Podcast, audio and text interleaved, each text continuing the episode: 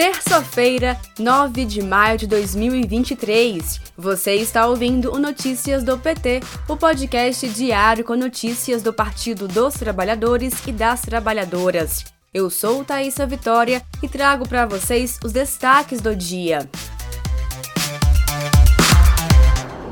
Nesta manhã, o presidente Lula visitou a Embraer, no estado de São Paulo, onde participou da cerimônia de inauguração da linha de produção do Caça Gripen. O evento simboliza o início da produção oficial em solo nacional de um dos maiores programas de transferência de tecnologia da história do país. Ouça o podcast com o discurso do presidente Lula na íntegra no Spotify da Rádio PT.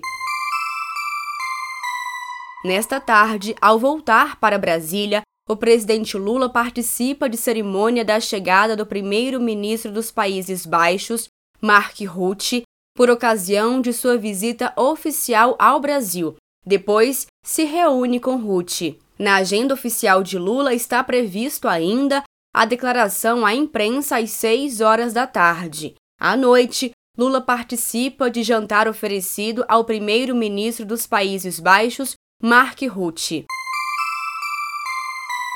O aumento na faixa de isenção do imposto de renda injetará mais de 6 bilhões de reais na economia, segundo estudo da Unafisco.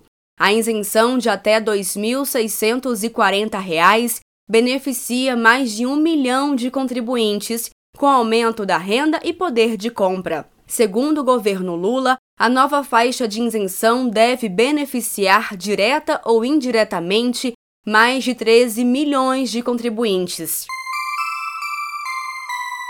Os juros altos do Banco Central de Bolsonaro seguem na contramão da produção e da economia do país. Em abril deste ano, a produção de veículos caiu 19% em relação ao registrado em março, segundo dados da Anfavea. O crescimento do mercado não vai acontecer se os juros não baixarem, alerta a associação. Confira mais informações no site pt.org.br.